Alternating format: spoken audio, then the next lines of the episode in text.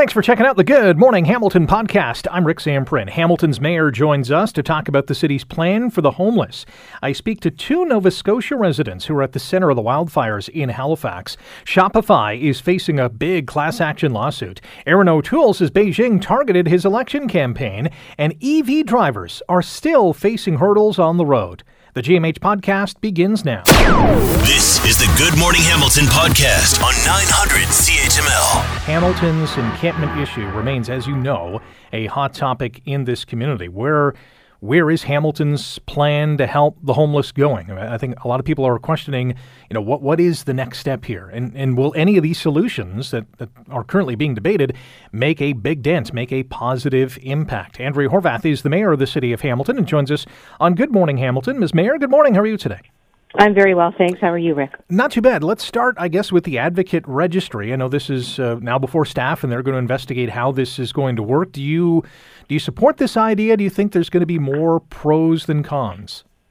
Well, in fact, it's not so much the idea; it's uh, it's not shutting any ideas down. So I'm prepared to, you know, be open-minded and get the information. Uh, there's no panacea, that's for sure. I think your uh, intro identified that very clearly. But we have an emergency. We're in a crisis. Uh, and I'm always ready to take information, to get information, to understand what, uh, you know, what somebody else might be bringing to the table.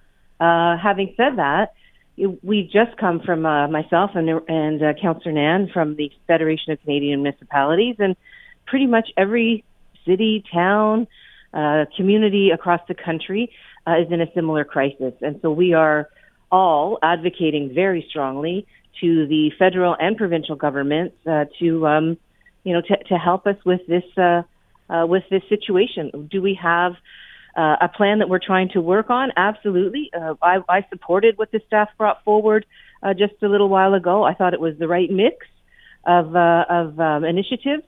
We spent uh, about 30 percent 30 percent more on our housing budget from the last uh, uh, term of council to this one. And so, or rather, the last budget. So the last term of council had their budget. Uh, we increased the housing dollars by 30%, $7 million, $70 million on housing. That's a lot of money. Uh, but it's not just about the housing, as we know. So the housing is one piece. The mental health services are huge. And that's what we were advocating strongly uh, for the federal government and provincial governments to realize is that you know these um, these mental health challenges that people are facing will not just be fixed. They will be addressed with resources, with supports, with therapies, with all of the kinds of things that need to happen uh, to bring people to, uh, you know, to, to mental wellness. And you know, we, we just don't have that capacity at the municipal level. So it will take all orders of government. And yes, I do believe that we will be able to start moving forward and finding ways uh, to support people better. We've, we've had a couple of good housing announcements recently. Uh, w- you know, we are going to continue to do that advocacy, but it takes all of us, and including you know all of us as neighbors and uh, and Hamiltonians. Let, let's realize that um, you know, but for the grace of God, any one of us could end up in a in a in a mental health crisis, and uh, or um, you know, in, in a in a situation of addiction. And I think that that's um, the humanity of all of this can ne- can never be lost. One more question about the registry: Would this potentially fall under the Residential Tenancies Act? And if it does, could we have more cases, more issues before the Landlord Tenant Board?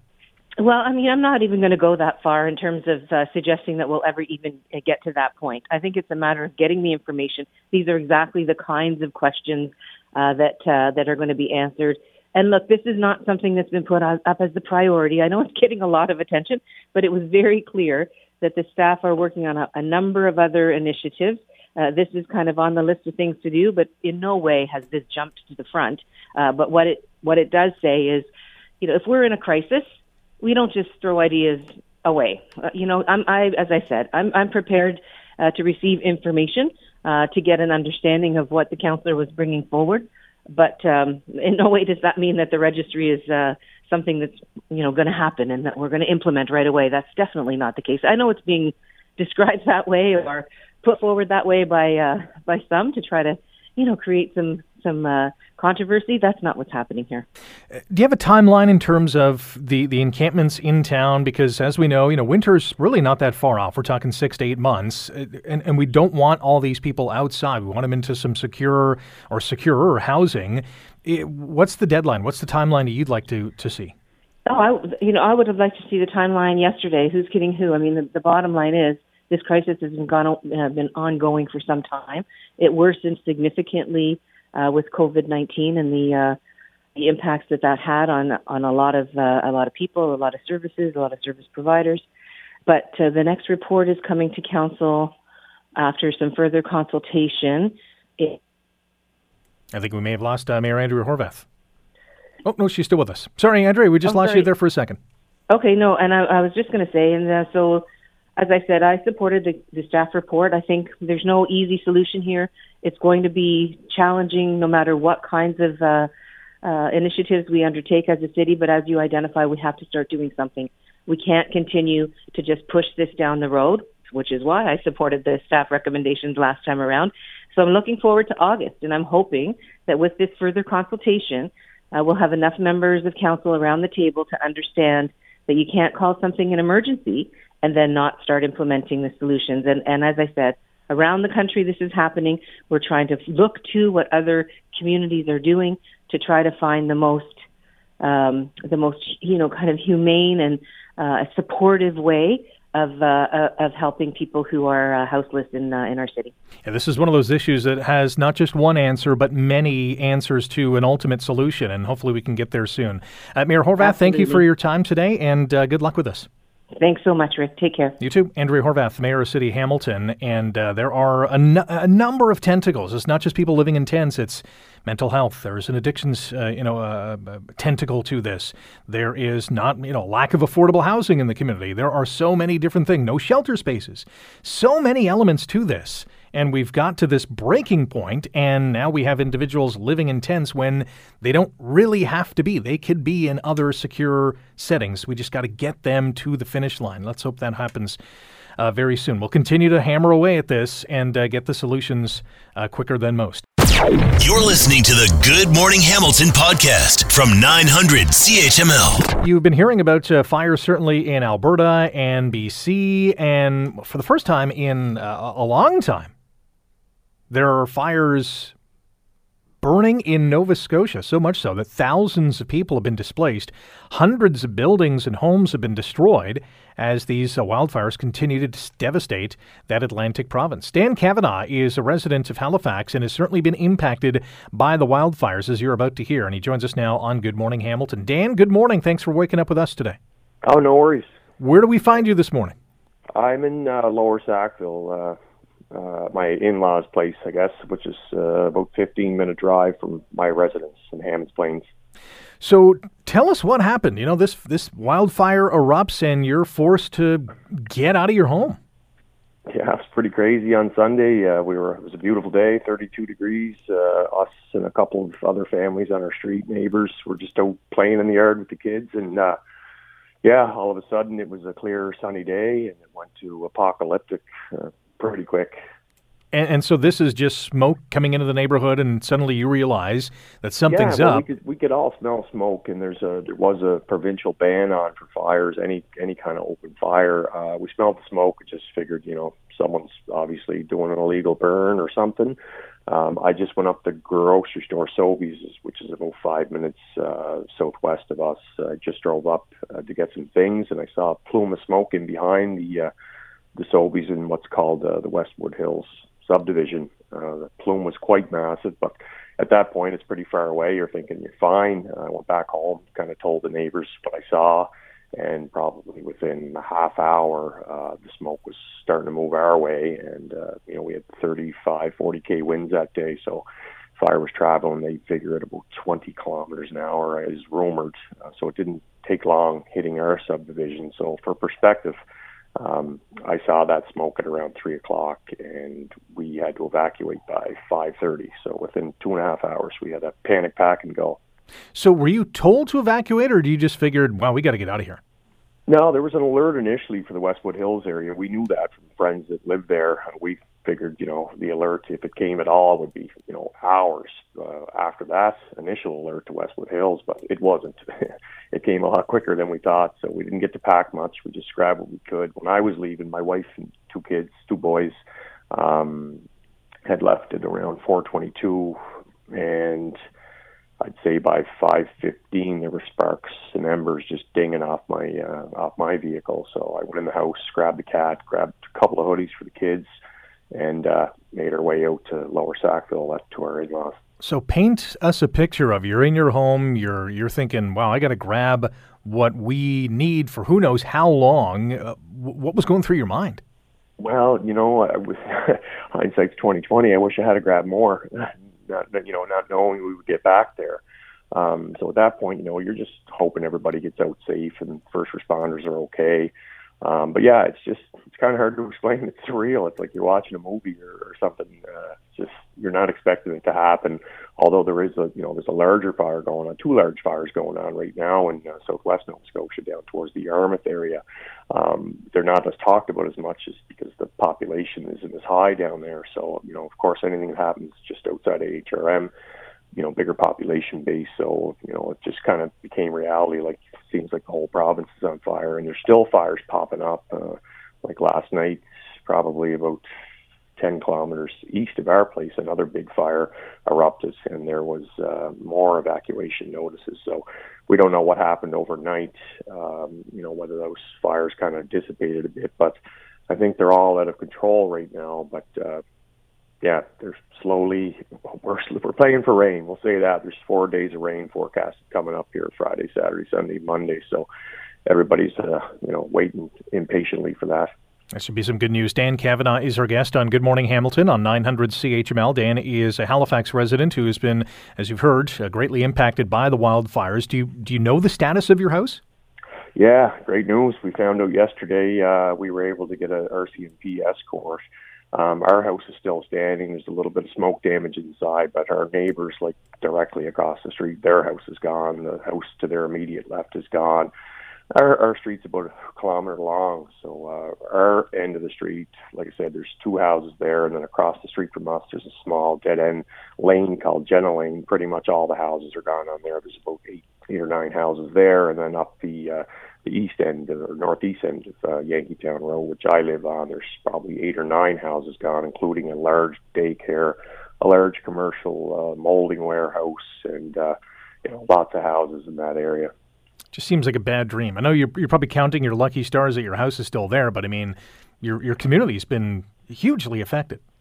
Yeah, we're like good friends. You know, uh, we, we had uh, two couples staying with us here uh, from the area. Sunday night, you know, the fire happened Sunday night. They found out Monday evening that their house was gone. So it was tough, you know, for them and being here. But, you know, we were glad we were with them because, you know, we're, we're all good friends. But it just, it sucks because, uh, you know, materials are on short supply. There's limited contractors here. So, you know, it's probably going to be two to three years maybe before these, our friends have their houses rebuilt if, if they rebuild at all. Wow. Uh, have you been told when you're allowed to go back to your house?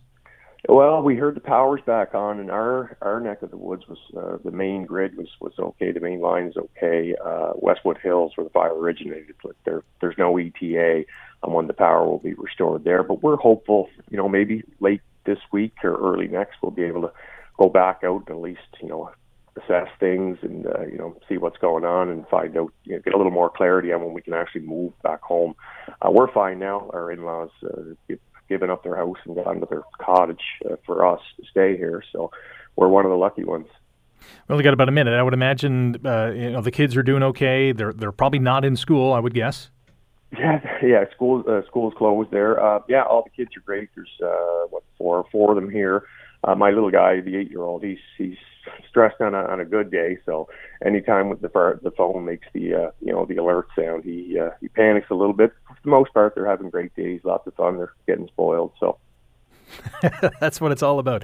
Dan, yeah. uh, well, best of luck going forward. I know it's going to be a, a tough haul for many, but I really appreciate you sharing your story and, and giving us a, a glimpse of what's happening in Halifax.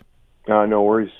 Dan Kavanaugh, Halifax resident, as you heard, um, massively impacted by the wildfires. Good news is house still standing, but uh, many others are not. Many many buildings, many companies, many businesses are going to have to rebuild. Many residents are going to have to rebuild, pick up the pieces, and continue to chug on. It's not going to be an easy scenario by any stretch of the imagination.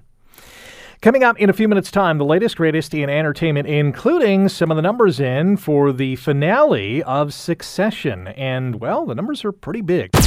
You're listening to the Good Morning Hamilton podcast from 900 CHML. We're turning our focus once again to what is happening in Nova Scotia, the wildfires that are turning lives upside down. Two massive wildfires, and there's others out there, but two monolith sized wildfires are burning out of control.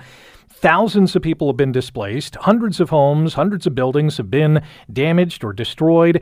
Allison Clements is a Nova Scotia resident and joins us now on Good Morning Hamilton. Allison, good morning. How are you today? Good morning, Rick. How are things? Well, things here are, are well. How, how, are things going there? What's uh, what's your life like today? Oh, you know, it's, um, it's been uh, whirlwind. You know, just over forty-eight hours. Just I think no matter where you are in Nova Scotia, you're feeling anxious and tense. Even listening to you, you know, talk about the fires, I could feel my anxiety build up a bit. Um, it's it's just very strange. You know, when the evacuation order went out, we were actually um, in the public gardens in Halifax doing my stepson's prom photos.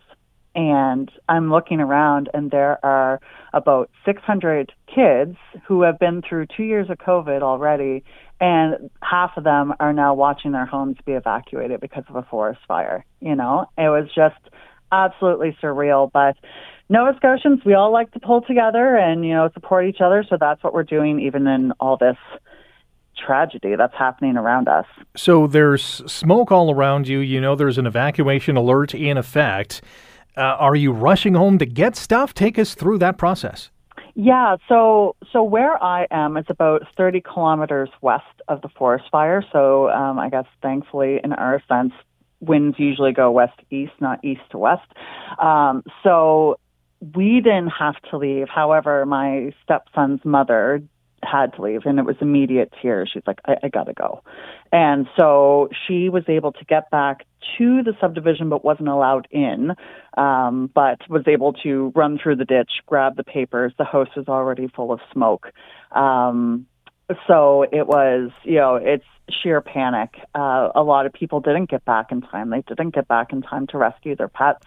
They didn't get back to, you know, save what precious things they wanted to grab from the house, but a lot did. Um, the area in and around is very locked down right now from Halifax regional um, first responders so it's just a lot of panic in and around the area. We are hearing now about the number of homes that are gone. Right now, it's uh, about 150 homes are gone. We know of at least two people directly whose homes are absolutely to the ground.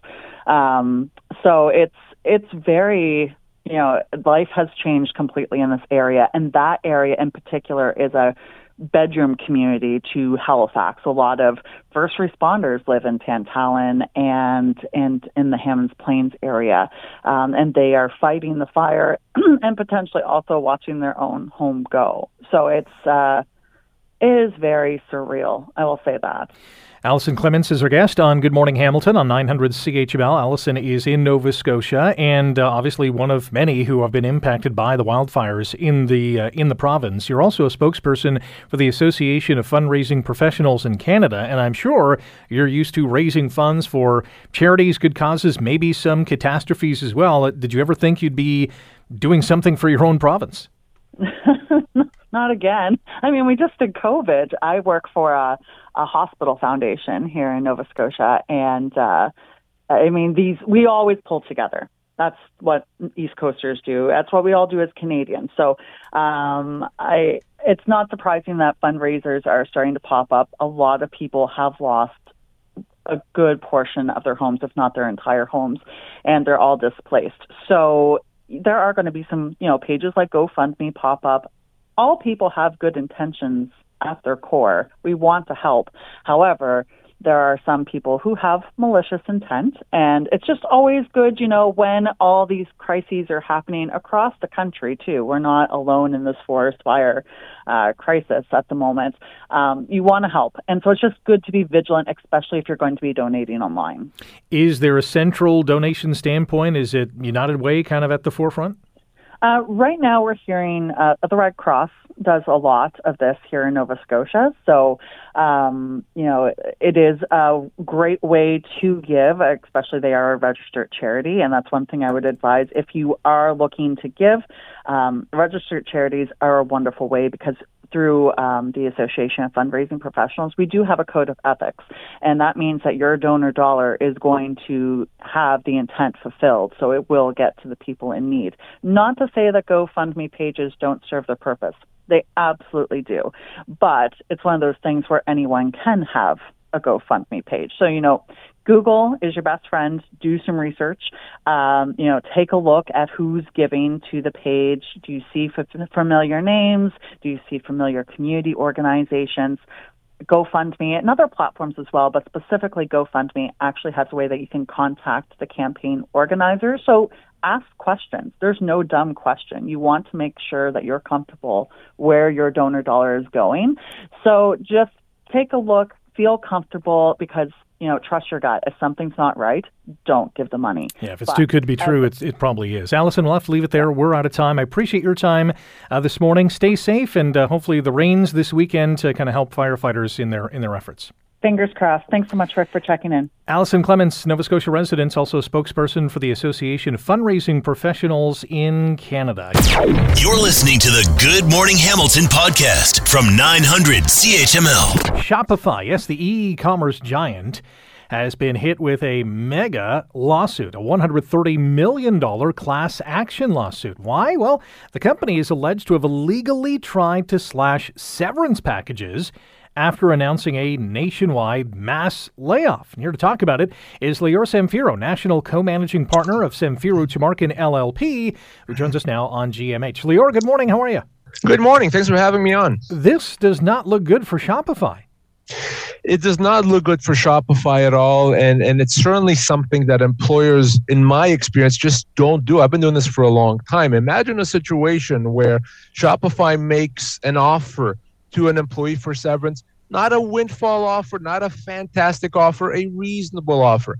Tells the employee you have to accept this, and we're going to put pressure on you to accept this. We're going to give you a deadline by which you have to accept this. Employee says, "Fine, I will do as you've as you've asked me. I will accept it." Now we have a binding deal. Only for then, after acceptance, Shopify to turn turn around and say, "Oh no, no, sorry, we're not going to pay that. We're going to pay you tens of thousands of dollars less than what we've agreed." Not a good look, but more importantly, not legal. We call that a breach of contract. So you've not come across this type of scenario before, at least not to this magnitude. Absolutely not. I, I, and I've seen a lot of things in my many years of practice. I've never seen anything like this. I don't expect I will again, and I'm hoping because of that that ultimately Shopify will want to do the right thing legally and the right thing by their former employees and resolve this and pay what it was obligated to pay. For those listeners who are tuning in thinking, geez, I don't want this to happen to me, how does, how should severance work? So severance uh, is based on a number of factors. There's a lot of misconceptions out there. A lot of people think that severance is a week per year of service or two weeks per year of service. None of that is true. Severance is based on a number of factors, mostly your age, your position, and the length of your employment. And severance can be as much as 24 months' pay. And in the majority of cases, when someone is offered severance, it's actually less than what they're owed. So that's why it's important to get advice to understand what you've been offered and make sure that there's nothing else they're owing. Well, with Shopify, employees did that. They got legal advice and were told, you know what? Not the best offer we've seen, but a good offer, good enough to accept. They did the right thing. And then they turn around and to accept those offers, only, of course, for Shopify to then pull the rug uh, out from under them and say, no, no, not going to happen. So the right thing always is to get legal advice if you're staring at that severance letter. So this is another example of employees not having to accept a severance package or a severance offer. There are options out there. Absolutely, and in many cases, an employer expects you to negotiate. They understand that you you are offered more, and uh, too many people do accept offers and then realize after it's too late that they accepted a bad offer. But in those situations, just because an employee accepts the offer and then realizes, oh my gosh, I was owed more, that employee can't go back and say, forget it, no deal, pay me more. By the same token, in this scenario, if Shopify realizes that, you know what, we offered more than we intended, they can't go back either. It doesn't work that way, not at all how much money, and you probably don't have an, an, accurate figure on this, it'll be anecdotally, how much money do people leave on the table figuring, oh, this is the best deal I'm going to get? You know, I, I can tell you, having done this for, for over 20 years and, and doing this every single day, that the the delta, the difference between what people are, are offered and what they're truly owed in most cases is in the tens of thousands of dollars. And that's why, you know, if we're talking a few hundred dollars, maybe you take it, maybe you leave it. But those types of differences people leave on the table often just because they don't know any better. It's it, there's a lot of misinformation and myths out there. Uh, that's why you know every employee, senior, junior, long service, or just started working, should always take the time to get that legal advice to avoid the scenario where they realize I was owed more, but now it's too late. We have one more minute with Lior Samfiru from Samfiru Tumarkin LLP. By the way, you can catch the Employment Law Show every Saturday at 10 a.m. on Global TV and listen to it Saturday and Sunday at noon on 900 CHML. Lior, what are, what are the next steps in this process?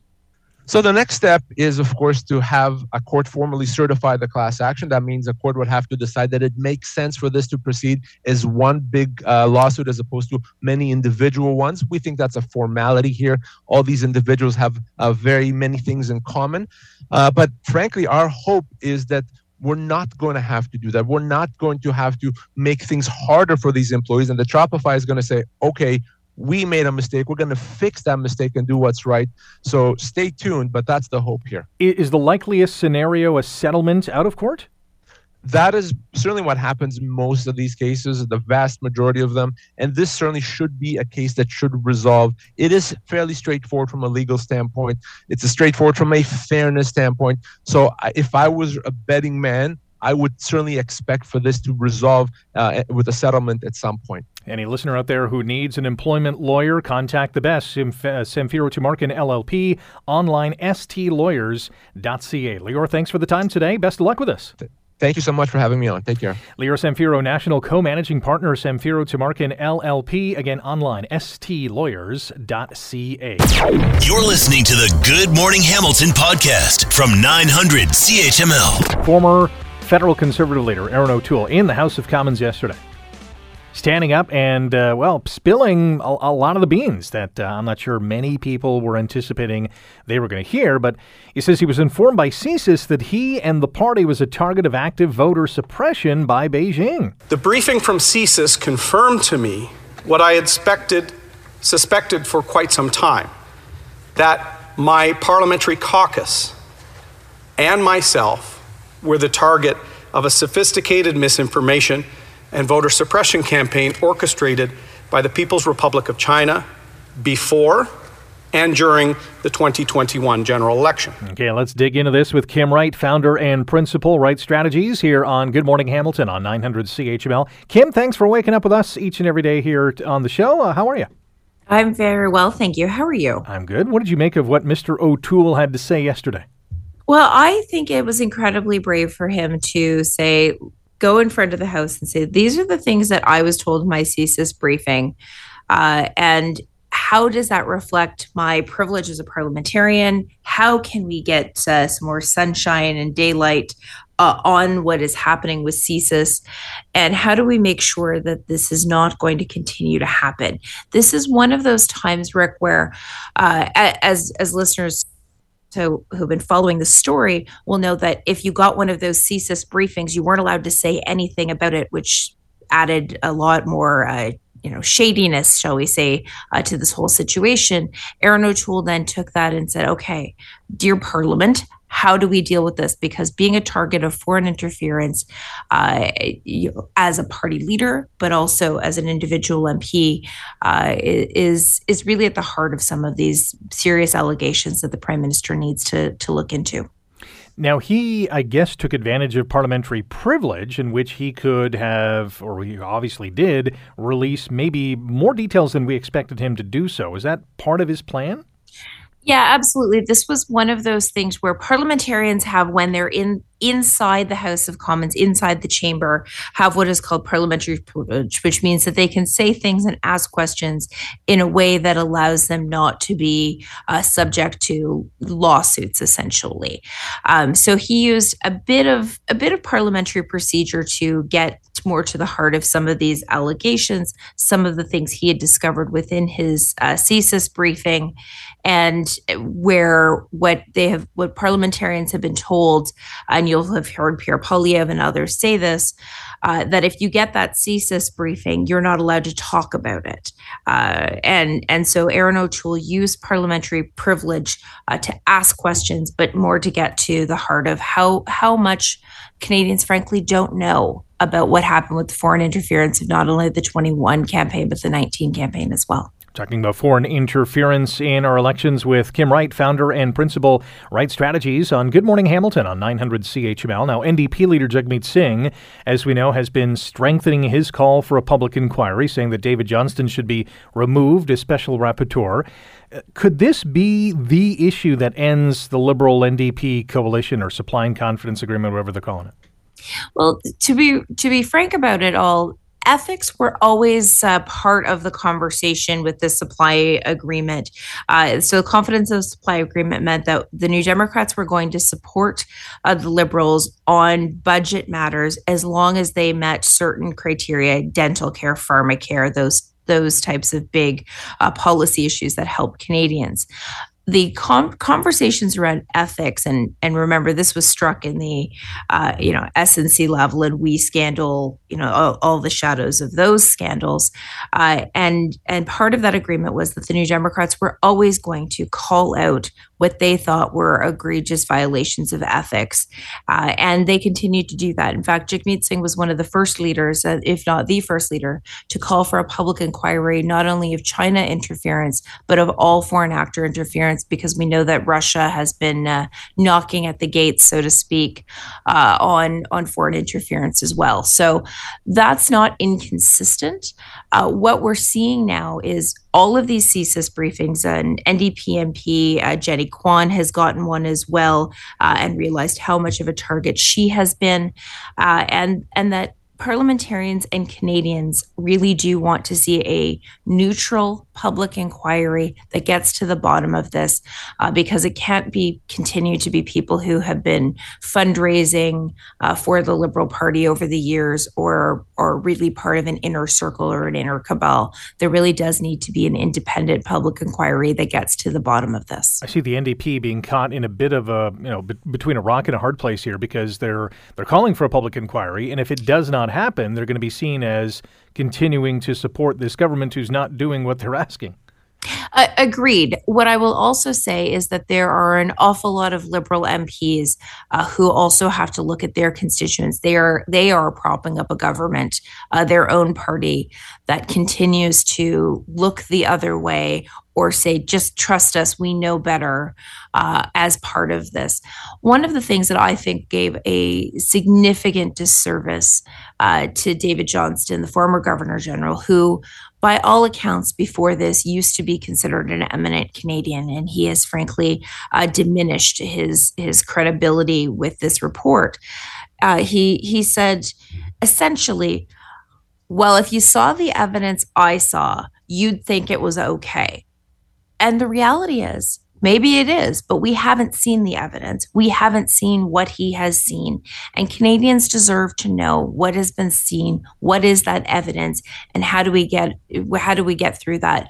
Uh, there's a column in the Toronto Sun by a, by a political uh, fellow named Mitch Heimpel, and uh, Mitch actually talks about this quite in depth about uh, how David Johnston, frankly, needs to go, uh, but also how we need to get to the light of day. Mitch uh, was a was a staffer in the Conservative Party and and worked for Mr. O'Toole on that campaign. And the things that they saw dur- during the 2021 campaign through WeChat and other uh, social media platforms, uh, as well as what they were hearing on the ground, frankly, should be concerning to Canadians, and we should get to the bottom of this. I agree with that. Kim, uh, always appreciate your time on the show. Thanks for joining us.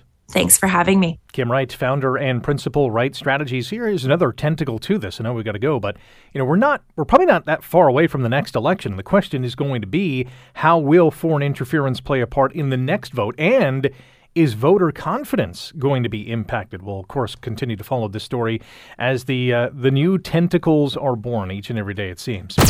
You're listening to the Good Morning Hamilton podcast from 900 CHML. Later on this summer, actually late summer, I'm going to be taking a trip to the East Coast. And hopefully by then, fingers crossed, Nova Scotia is much better than it is today with some of the wildfires they are battling. But it's going to be the first major family road trip for my wife and the kids, and we'll all hop into the car and go to Atlantic Canada. Now, we don't have an EV, we don't have an electric vehicle. And in some cases, I wish we did because, you know, the gas prices these days. But this summer, there's going to be thousands of EV owners and, and first time electric vehicle drivers who are going to be taking their first road trip in said EVs. And they're doing this as Canada's charging infrastructure, we know that this is an issue in Ontario, is still a work in progress. So here to help us out is Ricardo Chan, Senior Manager of Product Marketing with Hyundai Canada, who joins us on Good Morning Hamilton. Ricardo, good morning. How are you? Good morning, Rick. I'm good. And you? I'm okay. So, for those people who do have an electric vehicle and they're thinking, you know, we, we got to take a road trip this summer, are they secure in doing so, uh, given our challenges with, with charging stations in this province and in this country? They, they, are for sure they are. So so you need to keep in mind that uh, the, the the vehicles are advancing. The technology in the vehicles are is advancing uh, like uh, fast, uh, very very fast. So so you have a way um, very good uh, ranges in in the vehicles right now, and uh, and the infrastructure maybe is not there yet, but also charging speed in these vehicles is very very very fast. So as long as you can actually plan your trip, uh, it's it's very easy to move along and very very uh, large distances. We even have a customer that went all the way to Mexico and back from Quebec. Wow! Uh, in in an EV, so it's it's doable and it's happening as we speak. How long is the average charge take? Is this half an hour, more than an hour? Give us a sense of that. It, it depends on which kind of charger do you have. So, so over vehicles, Ioniq 5, Ioniq 6, you can charge as fast as 18 minutes, a full charge. Hmm. Uh, so under 20 minutes, you can stop, go for, grab something for, for, for lunch, and then come back, and the car is going to be full. Uh, uh, depending, uh, of course, of the charger. So if the charger is not a super fast charger, then uh, it can take around maybe one hour to fully charge the vehicle. But in 15 minutes, you can get more than 100 uh, kilometers range. Uh, does that lead to some of the myths about EVs, the, the charging, the distance or range? Talk, talk about myths of EVs and some things that people think are actually true, but they're not. The, um, okay, so we have to start with the the. Um, in the past, the, the EVs were not uh, as efficient as they are today. Um, the technology is advancing uh, again, as I mentioned it. So uh, right now, you can go almost 600 kilometers in one charge. So so, um, and and again, charge as fast as 20 minutes. So it's those. I mean, we we are still fighting with those myths. Uh, we we still need to keep in consideration that uh, a gas car you can charge it in in uh, or or fill in in only five minutes. So we are still uh, a little bit behind, but getting there. So so again, as long as you can plan your trip, it's gonna be perfect. What is the cost of charging the average electric vehicle in comparison to filling up a tank of gas? It depends on the network that you are using, but I will say probably it's going to be between 10 uh, to, to 12 or 15 bucks. Uh, again, depending on the charger, how fast the charger is, because uh, the, the faster the charger is, the, the, the, the more expensive but it's, it's way under what you will pay with a, a, a in a in a gasoline pump. Yeah, absolutely. Sure. Especially if a big truck and you're spending you know triple digits to fill the tank, and especially on a long road trip, uh, that that'll get tiresome in a hurry. Uh, we're in discussion with Ricardo Chan, a senior manager of product marketing at Hyundai Canada, and we we've come a long way with EVs, and we got about 90 seconds to discuss this. But Hyundai uh, has come out with some pretty cool looking, and I would I would assume very efficient electric vehicles as well. Yes, yes, we have, and, and we're uh, pretty excited about it. So last year we ended as uh, uh, top uh, second, uh, I mean, top EV selling brand in Canada among mainstream. Uh, second, if you consider full EV brands, I'm, I'm, talking about Tesla. But we are pretty optimistic about the, the new vehicles that are coming, and yeah, uh, the times are exciting. We know there are mandates from the government, and the infrastructure is getting there. So it's, it's, it's uh, this is the new future, I guess. It is pretty exciting, and you know, for some, a little scary because they're used to what they have been used to for decades. But hopping into a v, an EV this summer, if you're doing so, at least uh, you have a, a, good roadmap to a, a nice, relaxing, and in some cases, cheaper adventure than a, a, regular gas vehicle. Ricardo, we'll have to leave it there. Thanks for your time today, and best of luck with uh, developing the next greatest EV at Hyundai Canada. Thank you, Rick. Ricardo Chan, Senior Manager of Product Marketing at Hyundai. And yeah, as I mentioned, they have some pretty cool uh, and I would assume very efficient EVs at Hyundai, whether it's the Kona EV, the Ioniq 5, the Ioniq 6, the World Car of the Year. So uh, pretty sporty and uh, and great stuff when it comes to fuel efficiency. Thanks for listening to the Good Morning Hamilton podcast. You can listen to the show live weekday mornings from 5:30 to 9 on 900 CHML and online at 900CHML.com. The Good Morning Hamilton podcast is available on Apple Podcast, Google Podcast, and wherever you get your favorite podcast. I'm Rick Zamperin. Thanks again for listening. And don't forget to subscribe to the podcast. It's free, so you never miss an episode. And make sure you rate and review.